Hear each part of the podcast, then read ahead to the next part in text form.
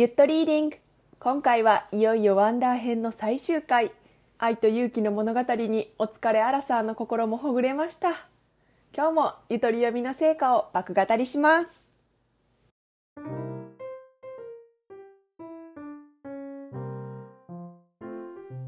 全国の洋書ファンの皆様、ゆっとリーディング。ロマンス小説ガチ勢サッコと、何歳になってもヤングアダルトを読みたい富春がお届けする洋書爆語りチャンネル、ゆとり洋書部です。今回は映画ワンダー、君は太陽の原作ワンダー最終回ということで、この本を最後まで読み終えた感想を語っていきます。はい、富春さん、読み終えた今の率直な感想を一言で聞かせてください。泣いた。泣いたよね。泣いた。あのね、一回一通り読んで泣いて、うん、でなんかちょっともう一回さい最後の章読んでもう一回泣いて、うん、もう一回最後の章読んでもう一回泣いた。何回でも泣ける。無限涙製造機。はい、あのデトックスしたい方はもう永遠に最後のパートを読むと良い。確かにわかる。私はもうこれに尽きるんですけど、なんでもっと早く読まんかったんやろうっていう。あんなに本屋さんに陳列されてたのに、なんで私はスルーしてたんやろうって後悔しました。本屋にちゃんと表紙見せて並んでる本はちゃんと読んだ方がいいね。そうだね、やっぱ表紙見せてる理由があるよね。あるよね。何を堅くなになんかこう流行に乗らねえみたいな感じでこう拒んでいたんだ自分って感じやな。え、本当にね。まあでも今読めてよかったなと思ってます。で、前回はね、パートファイブ、ジャスティンまでを読んで、オーガスト君、主人公オーガスト君の友人関係やお姉ちゃんのビアの高校生活がもうこじれにこじれて、一体どうなっちゃうのというところで終わってしまいましたね。なんか全部が中途半端だった。そうなんです。今回は前回の続き、パートろくから最後までの内容について話しますので、内容を知らずに一切情報を入れずに読むぞという方は一旦ここでお別れです。あらかじめ話を聞いた上でチャレンジしようかなという方は引き続き聞いていってください。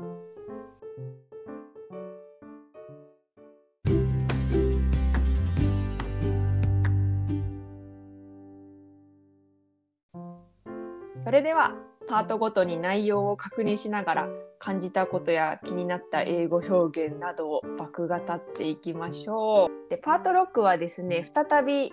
オーガスト君の目線に戻ります。オーガスト君と友人のジャックウィル ブイ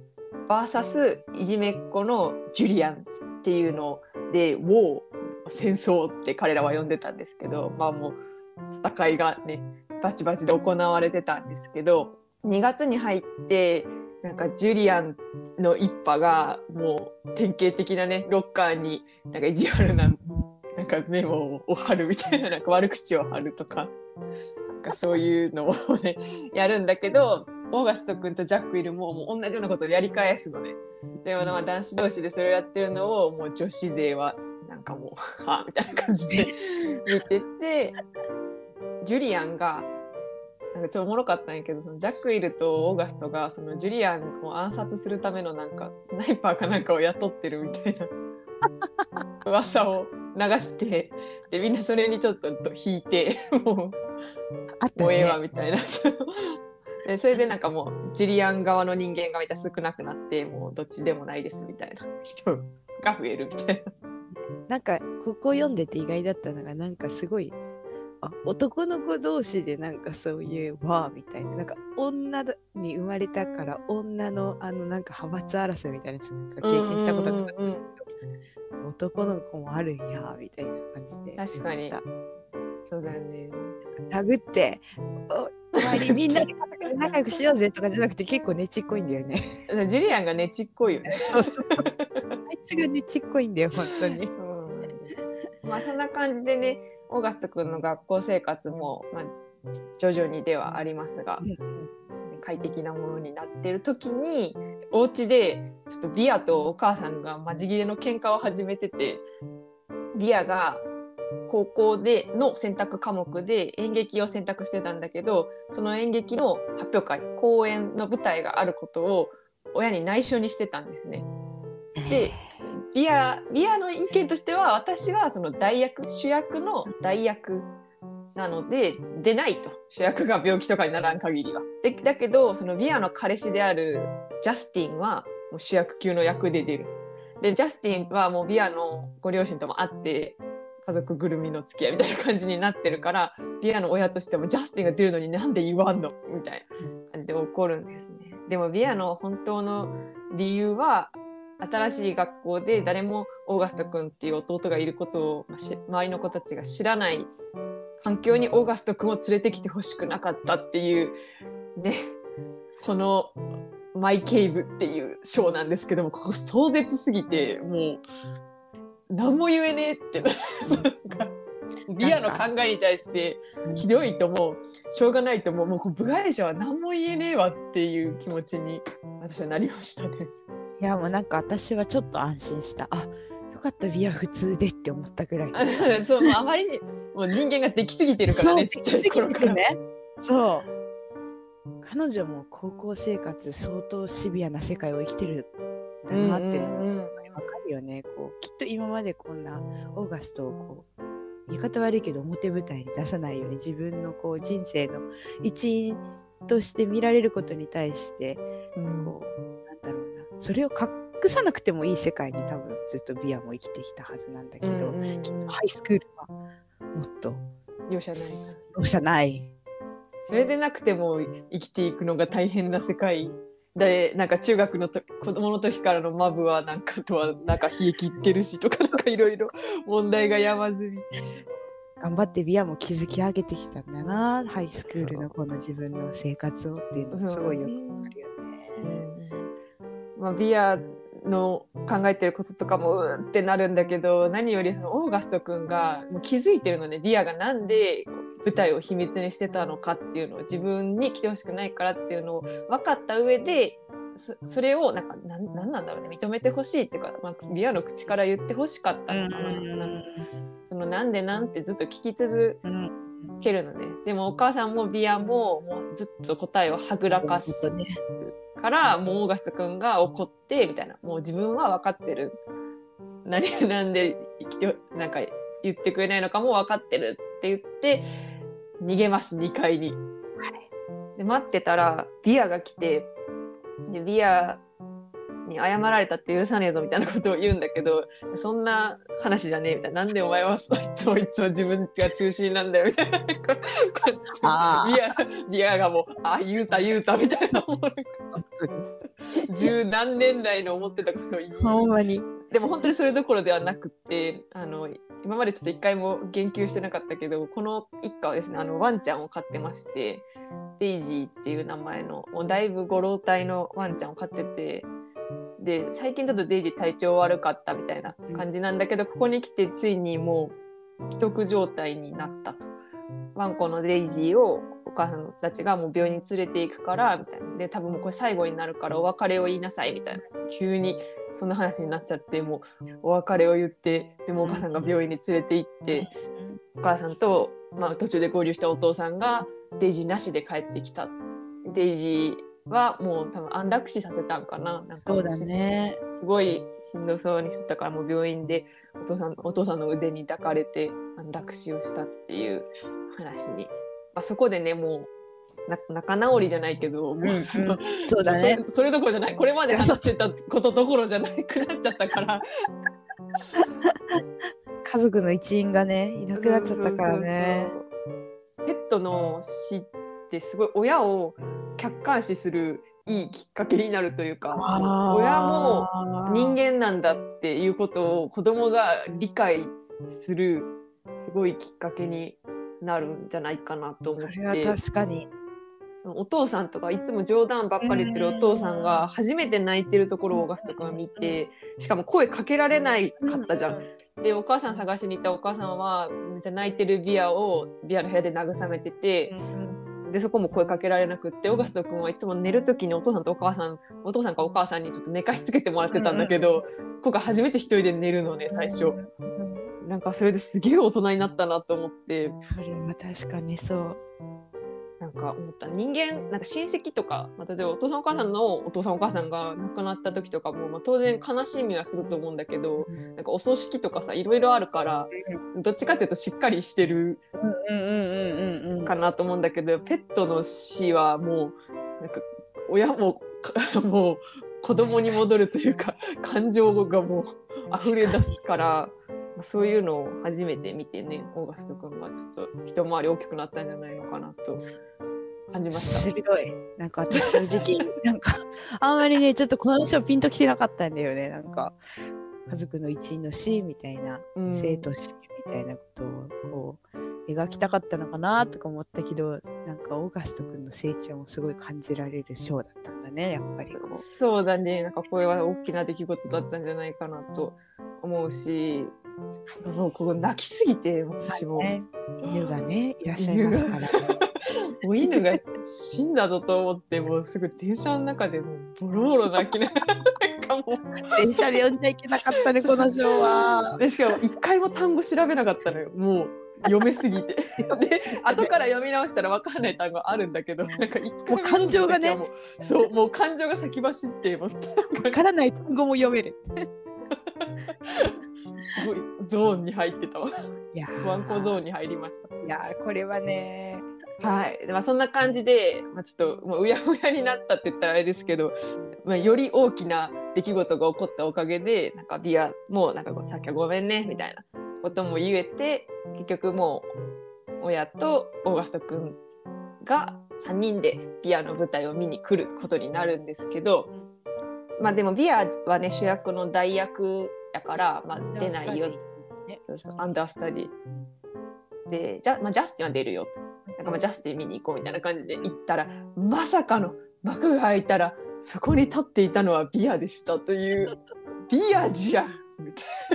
いなこれで、ね、面白かったよね。面白かった。お母さんが面白かった面白かった。うるさいって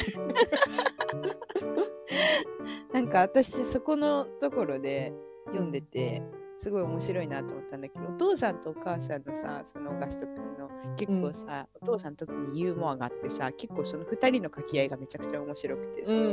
物語全体通してビアが出てきたって分かった時にさ、うん、あれなんだよね、お母さんがメガネを忘れちゃったのかな、うんうんうん、メガネを忘れちゃってそうそう見えない見えないってなっててお, お父さん優しいからもうちょっとマイクとか言ったんだけど、いや大丈夫大丈夫とか言って、うん、大丈夫だと思う、なんとか見えるみたいな感じになった時にお父さんが Speak now or forever hold, hold your peace っていう謎のを言ってて、うん、そしたら I'm fine ってお母さん答えるんだけど、うん、Speak now or forever hold your peace とか、うん、とんち聞いたこと言うお父さんやからさ、なんか、うん、そのままの意味じゃないんだろうなと思ってちょっと分かんなくて調べてみたら、うん、知ってたのかSpeak now or forever. 知らないです。なんかさ、結婚式の時になんか牧師さんが言う言葉らしいんだよね。うん、なんかこう誓いの言葉みたいな。あなたはこの人を妻にしてどうたらこうたらみたいなやつあるじゃん。はいはいはい。だからもう今今喋っとかないと一緒言えなくなるよ。もうもう OK だねみたいな。最初 OK みたいな感じ。あ、なるなるほどね。もう嫌なら今言えよとか。そうそうそうそう。はいはいはい、じゃなきゃ黙ってみたいな。Speak now。オア、さもなくばのオアやな、これは。オア、フォーエバー、ホールド・ヨア・ピース。そう、そう、スピーク・ナウせんかったら一生幸せだぜってこと。そう、だからなんかもう、スピーク・ナウしなかったら、なんかホールド・ヨア・ピースでなんかこう、なんか口を閉じるじゃないけど、なんかそんな感じの意味合いらしくて。あ、そういうことか。ピースは平和のピースって意味じゃないのね。そうそう、なんかもうだ黙れみたいな、口を閉じろみたいな、なんか言い方悪いけど、そういう意味合いらしくて。ま、今前に行かんのやったらそうそうそうそうもう文句じゃダメだよっていう意味合わせだったんだけど、普通はちょっと古い表現だけど、うん、なんか結婚式の誓いの言葉とかで入れられる言葉らしい。へー、なんかすごいさ知ってる単語がいっぱい並んでったからさ、もう引っかからなかったんだけど、うんうんうん、いやそう意味、意味は取れてたと思ってたけど、こう慣用句的なこうなんかやっぱりこうね、大人の会話ってちょっとさ、そうだね、ひねってる、ひねってるね、雰囲気でさ分かるんだけどさ、うんうんうん、ちょっと違うよね、なんか意外になんか別の意味っていうか、こう、ああ、なんかち ち, ちゃんとダジャレチックにしてたのねみたいな、うん、なんかそういうのもあって結構面白い。そうだね、なんか知ってる単語並んでてもなんかセンテンスでやっぱ調べないと分かんないね。そうそうそうそう、センテンスで調べるとなんか思ってもなかった意味が出てくる時もあるからね。なるほどな。パートろくの最後で舞台、まあ、大, 大成功でしたよで、最後ビアたちが舞台に出てオーガスタ君初めてこのスタンディングオベーションというものを見るんですね。お客さんが素晴らしい舞台だったのでみんな立ち上がってキャストに拍手をこうバーって送るのを見て、ああなんかこんないいことがあるんだみたいな人間は誰しも一度はスタンディングオベーションを受けるべきだみたいな思想がここでオーガスタ君に芽生えますね。そう、私もう一個そこのところでさ気になった表現があって、なんかもうブラボーブラボーってなってて、うん、最後もうスタンディングオベーションになって多分家族のもとにバーってビアとかジャスティンが来て、うん、いやでも私ちょっとさもうなんかセリフ何個かちょっとミスっちゃったんだよねみたいな感じで、はいはいはいはい、I flubbed a couple of lines って言ってて、フラブ多分フラブっていうんだけど、うんうんうん、そう調べろよって感じなんだけどこれ私初めて聞いて、うん、なんかこうしくじるみたいな、失敗失敗する、なんかちょっとなんか本当にセリフとか飛ばしちゃった時にぴったりなのがで、なんかなんか五感もそんな感じだね。セリフをフランプしてそう、知らんけどなんか落としてそうじゃん、落としてそう落としてそう吹っ飛んでそうなでもなんかこういうさなんかちょっとしくっちゃったんだよねみたいな表現って英語でパッて言うときにさ、わかんないわ。ミステイク以外に私語彙がなかったの。メイクはミステイクしか。そうそうそうそうそう。フラブとかなんかちょっと使えるなみたいな。こうなんか自分がなんかやらかした時の語彙。うん。もうしくったって感じ。そう。すごいなんか。ちょしくった。そうミスったみたいな感じ。いいよね。フラブ。使えそうって。しくじる前提で英語を学ぶっていう。なんかミスった時の表現から覚えていくっていう。いやそう。大事。大事、使うからね。使うから。こんな感じのパートろくでした。いやー盛りだくさんでした。はい。でビアがもともと代役になってたんだけど、うん、じゃあそのもともとの役は誰がやってたんだっていう話で、それはミランダです。ミランダっていうのはビアのちっちゃい頃からのマブダチなんですけど、高校に入った途端髪の毛をピンクに染め、チューブトップスを着てなんか全然違うギャルに変貌を遂げてビアと急に疎遠になるっていう謎大きい女でした。でなんとそのミランダがパートななの初めてでございます。ビア・オーガストのお父さんお母さんはもうおしどり夫婦ですが、ミランダのところはハイスクールに入る前の時に両親が離婚していて、父親はもう新しい家族がいると。で父親のところにも自分の居場所はない。で母親はちょっと距離を置いてほしいみたい な, なんかあんまりそのミランダに対して打ち解けて話をしたりするタイプの母親ではなくて、で離婚の後バタバタしてる時にミランダが思うには母親も一人の自分だけの時間が欲しかったんだろうっていうことで、ミランダをサマーキャンプに 送, れ送ります。サマーキャンプに行ってで、まあ、いろんな子たちと喋ってる時になんかなんかよくわかんないけど思わずなんか嘘をついちゃう。あのオーガスト君っていう弟、名前まで言ったかな、弟がいる。で弟は生まれつき顔の形が周りと違ったりするっていうミラミランダでビアの弟オーガスト君をまるで自分の弟の話かのようにするっていう。そう嘘をつくんですね。ここの心理は本人もしっかりは説明してないよね。なんでそういうことを言ったのかみたいな。でない。ここでなんか使われてる単語っていうか、そのさこが今言ったこううっかりこう、うんうん、嘘を言っちゃった。blurt out って言ってて、one day I blurted out that I had a little brother who was deformed って言ってて、うん、blurt out って said とかじゃないんだよね。talked って、うんうんうん、うっかりやっぱりポロって出ちゃった。そうだねっていうような感じの、血をついて出た感じ、そうそうそう、口をついて出ちゃったっていうようなやっぱり言い方がされてて、これも動詞あんまり自分がこうポロって言った時のさこう口をついて出たみたいな英語ってあんまり使ったことなかったけど、ブラッドってなんか使えそうだなとか思いながら、そうだね。まさに本当にね、自分ではあんまり説明されてないんだよね。なんでか分かんないけどついてる、ね、うん、もう絶対現代文の授業に出るよね。このミランダの気持ち。なんでね、ごじゅうじで説明しなあかんと思うわ。でもミランダ自身はちっちゃい頃からビアと友達 で, でオーガスト君がちっちゃい頃からも知ってて、でビアの他の友達はオーガスト君のことをちょっと気味悪がってビアの家に遊びに来なかったりしてたんだけど、ミランダは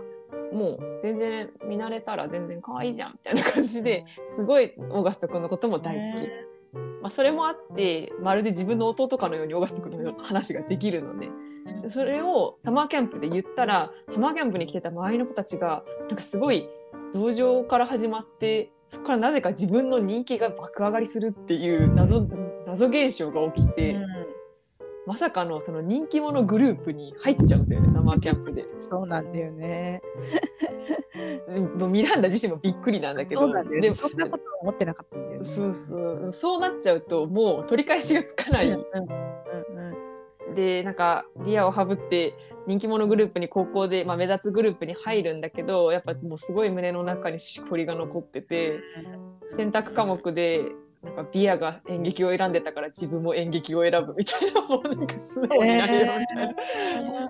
えー、いやでもなんかさ、ただたださ今までパートセブンに入るまではさ、うんまあ、ただミランダなんか高校デビューしやがってとか思ってたんだけど、うんうん、なんか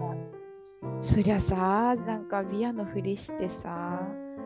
ミランダのめちゃくちゃ複雑な気持ちが、ね、分かるとこだよね、うん、でその演劇を選んでミランダはねおちょっとビアとワンチャン喋れるかなと思ってビアの家に電話してオーガスト君が出て久しぶりみたいな感じになったりとか、うん、未練たらたらなことをしつつえー、劇で演劇でですね、あの主役見事我が町の主役級の役をゲットします。ゲットして自分自身もすごい演劇楽しいみたいな、私演劇好きだわってなるんだけど、結局お父さん来ない、でお母さんもなんか仕事でこ来れない、高校でできたイケイケの彼氏はなんか、なんかスポーツの試合のなんかがあるから来ないし、イケイケグループの友達はみんなそっちの試合の方に行くから来ない。あれすごい舞台頑張ったのに誰も見に来ないっていう状態になる。本番で舞台袖から客席見てたら、なんとビアの両親とオーガスト君がそこに来てるではないか、うんうん、そこでミランダは自分が主役をやるんじゃなくて代役のビアにさせようって決意して、なんか無理やり体調不良を装ってビアに主演をさせる。もうね感情湧き上がる感情を喋りたいんだけど、うん、一個面白い表現がありがとう。なんかそのさ先生にもう私無理です、ちょっともうなんかめっちゃちょっとあもう今日は無理です、いや冗談じゃない何言ってんだよやれよみたいな感じの家系があるんだけど、うんうんうん、もう吐きそうなんですって言った時に結構スパルタの先生が、うん、It's just the last minute jitters って言って ジェイアイティーティーイーアールエス なんだけど、うんうんうん、なんかね調べたんだけどなんかうまい日本語が出てこなくてさ忘れちゃってこう土壇場でさあもう無理ってなる感じって何っていう日本語で土壇場であもう無理ってなるっていうおじけづくあおじけづくかそうかも。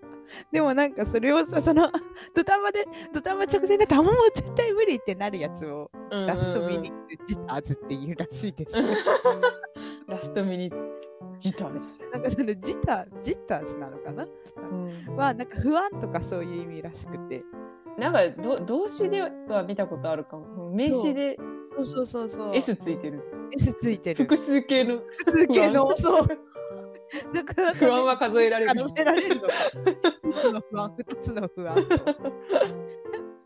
もなんかちょっと便利だなって思った。うん、ラストミニッツジターズ。さっきからなんかネガティブなワードばっかり覚えようとしてる。違うんだって。あのさ、意外にさ、英語勉強してるとさ、こういうさ、ネガティブなさ、単語ってさ、あんま知らなくないね、でもな表現学校で習わない。でもさ、人生さ、大体人の悪口言ってるかさ、いや自分の見事な感情喋ってんじゃん。いや覚えておいた方がいいんだって。悪口言う気しかないよ。ちなみに悪口を言うっていうのがね、うん、実はね、実はこのミランダのショーでも出てきてて、もうどうしてバッドマウスっていうんだよ。でもそのまま。そのままです。これに皆さん イーディー をつけたら悪口を言ったという意味に。どうしこれ。どうです I, I bad mouth you みたいな感じ。そうです。めっちゃ使える。なんか speak badly とかじゃない。bad mouth。そのまま。はい、すいません。はい、えー、まあ劇降板してリアがうまいことやりのやってのけて、みんな舞台袖でお客さんと出演者ともうわーってぐちゃぐちゃぐちゃってなってる時に、オガスタ君が一瞬なんか迷子みたいな状態になった時に、オガスタ君とピラミランダは再会して、そこからね、なんかピアとも和解のような感じになって、リア一家と一緒にご飯でも行きましょうみたいな感じになって、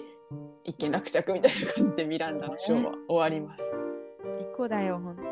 に。そうだね、ミランダの立場で見た時のビアがどう見えてるかとか考えるとね、またビアとは違うビア、ビアが思うビアとは違うビアが見えてくるよね。面白かった。そして最後はパートはち。また最後だね。ね、オーガスト君に戻って。で、ちょっとガラッと話が変わってですね、ネイチャーリトリートに行こうという学校で話に な, なるんですけど、リンカーン学校のことかなって思って。こういうってさ、何これどの国でもやってる。いや、そう、びっくりして。その小学校ごねん生ぐらいでやっぱ行くんだ林間学校。自然と触れ合わなきゃいけねえんだ小学校ごねん生はって、すごい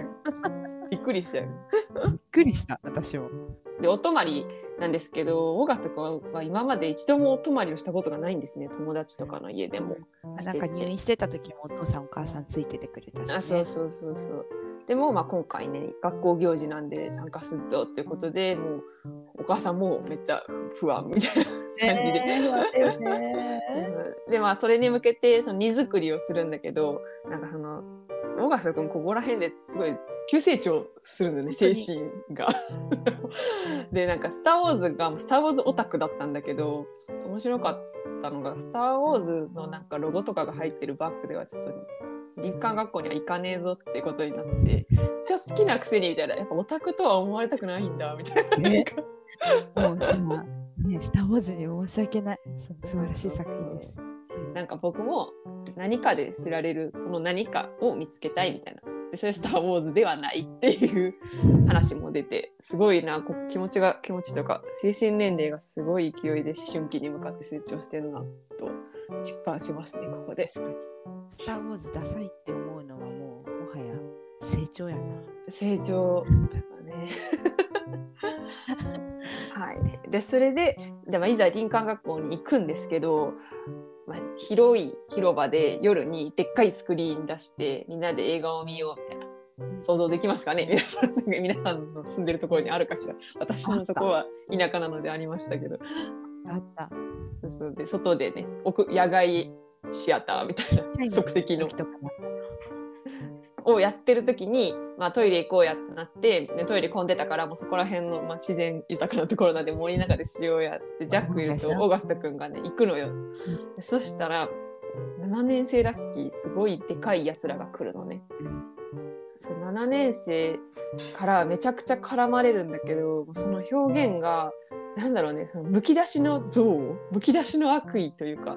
容赦ないよね。その同じ、まあ、学校でもいじめられてたんだけど、なんだろうな、同学年同士のいじめで、ジュリアンみたいにすごい露骨にいじめてくるやつがいたけど、大体の子たちはこれは全然いいことではないんだけど、見て見ぬふりというか、傍観する第三者みたいな立場でいて、むき出しの悪意っていうのはなかったので、そうね、影ではねちょっとね、そうそうそうそう。ただここに来て、その森で偶然出会った上級生がすごい、うわ顔見せてみろよフリークみたいな感じの露骨な悪意を見せてきて、ここでジャックエルはめっちゃ床に立ち向かうし、オーガスト君もジャック・ウィルが吹っ飛ばされた後に、うん、僕ら君らより小さいかもしれないけどみたいな感じでちゃんと行くんですね。でもやっぱ向こうもいっぱい人がいるし、まあ、なんせでかいし、でもすごい攻撃的だからもうダメだってなった時に、アモスとマイルズとヘンリーっていうクラスの男の子たちがバッて来てバッて戦って、だからみんなでバーって走って逃げる、オムラス君の腕を掴んで逃げるみたいなことが起こります。アモスはそ ん, そんなジュリアン側じゃなくて中立頃かなんだけど、アモスは前回やりましたね、ジョックスです。あの、ね、あスポーツ、ジョックス、ね、スポーツ系です。なるほど。でこのさんにんに助けられて難を逃れたんだけど、そのアモスとマイルスとヘンリーが、まあ、ここ森でこういうこういうことがあってなってみんなに喋ったら、なんかすごい周囲の態度が、オーガスト君に対する態度がガラッと変わって、オーガストすげえじゃんみたいな、超クールだねみたいな感じの態度になっていくんですね。ジュリアンが行かなかったのがでかかったね。このネイチャーリトリートに行かなかったのがでかかった、ね。で、まあ、無事林間学校は終わり、でその後な何休み夏休み的な長期休みに入るんだけど、まあ、その前の段階で卒業式みたいな、卒業式っていうのもよく分かんなかったけどね、ごねん生で修了式かな、ここね修了式でもうバク泣き、何度読んでもバク泣きバク泣きだよなんですけど、修了式の時になんか表彰式も同時に行われて、うんまあ、このいちねんなんかこうこうこういうことで頑張った人まあ、俺たちですパチパチパチではこうこうこういうことで頑張ったのはって部門別にこう表彰されていくんだけど、はいはいはい、一番最後にその学校の創立者の名を冠した賞、うん、当時で頑張った人、オーガスト君はなんかそのシャルロッテ、最初の方に出てきたシャルロッテが、えっと、すごいボランティア活動みたいなのをよくやってるから、まあ、その子だろうなとか思ってて、そしたら最後校長先生が、まあ、この賞はちょっとすごい勇気がある子、その勇気で周りに元気を与えた子とか に,、うん、にあげたいんだみたいな言って、うん、オーガスト君壇上に上がってきてくれますかって言うんですね。ため息、アラサーのため息泣けるよね。泣ける泣ける、もうなんかその校長が涙声になるところで一緒に泣いててもう、ね、校長絶対いいやつやもん、絶対いいやつマジで。それでオーガスト君は表彰されて、そこでスタンディングオベーションを受けるっていう伏線回収です、ね、すごい伏線回収してんだよね。なんかそこのさ、なんていうスタンディングオベーションを受けて、受けながらオーガスト君が思っている心の声みたいなのがさ結構描写されてるんだけど、うんうん、分かってるとなんかこう他の人から見たらやっぱりエクストラオーディナリーだからもらってるっていうのは分かってるんだけど、でもやっぱり僕はオーディナリーキッドなんだ、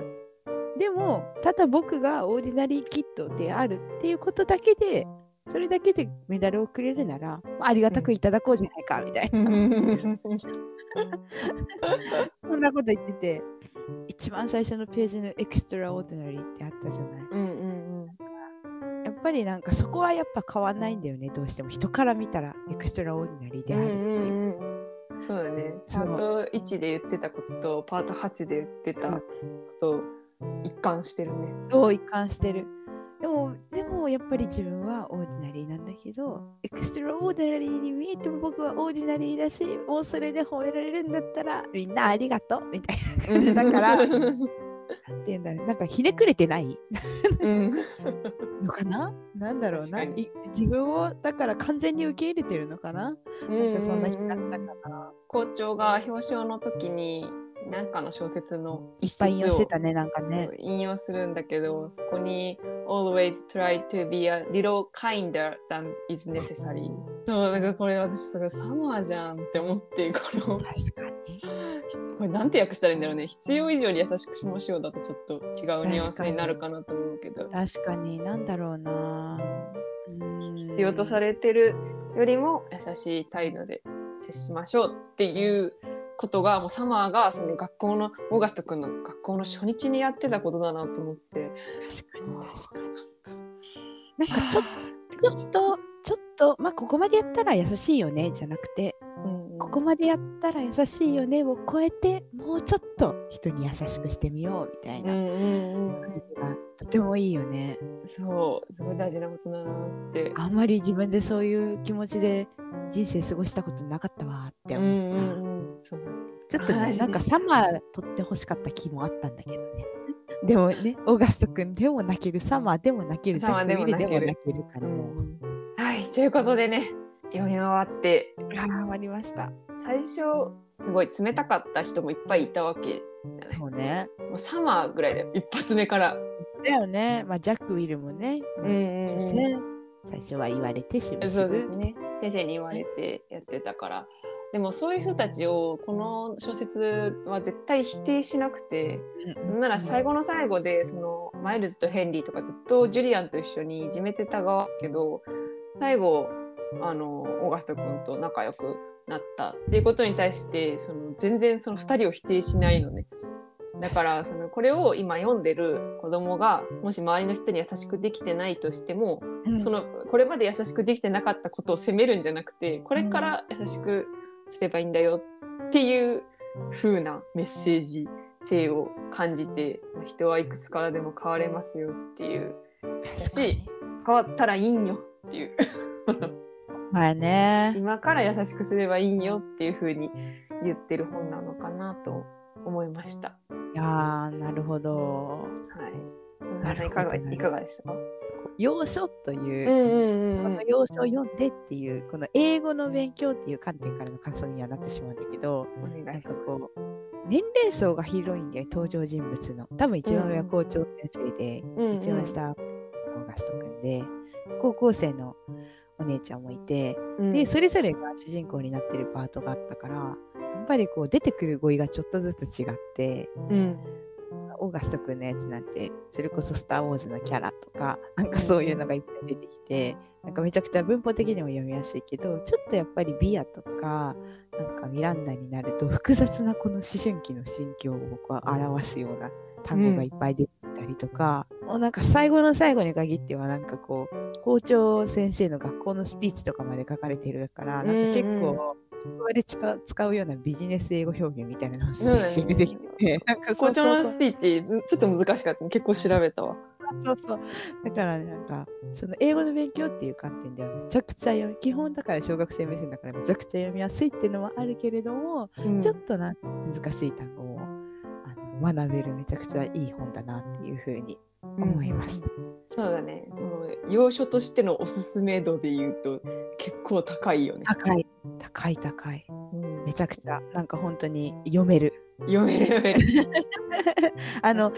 あとなんだろう、パートごとも短いし、もう に,さん ページごとに一個一個に表題がついてくれているから、うんうんうん、忙しい朝にぴったり。そうだね、とにかくまずは一冊読了するっていう体験を味わおうと思ったら、ぜひこの本でやってみたらどうかなって思いますね。いやー、はい、終わっちゃったね。終わりましたね。ではワンダー編はこれで終了ということで、次回は、はい、次回はまた次回発表しますゆとり要所部は毎週月曜日に配信します。次回はまたね、新しい要所にチャレンジしますので、ぜひお楽しみに、はいはい、では今回はこの辺でバイバーイ、バイバーイ。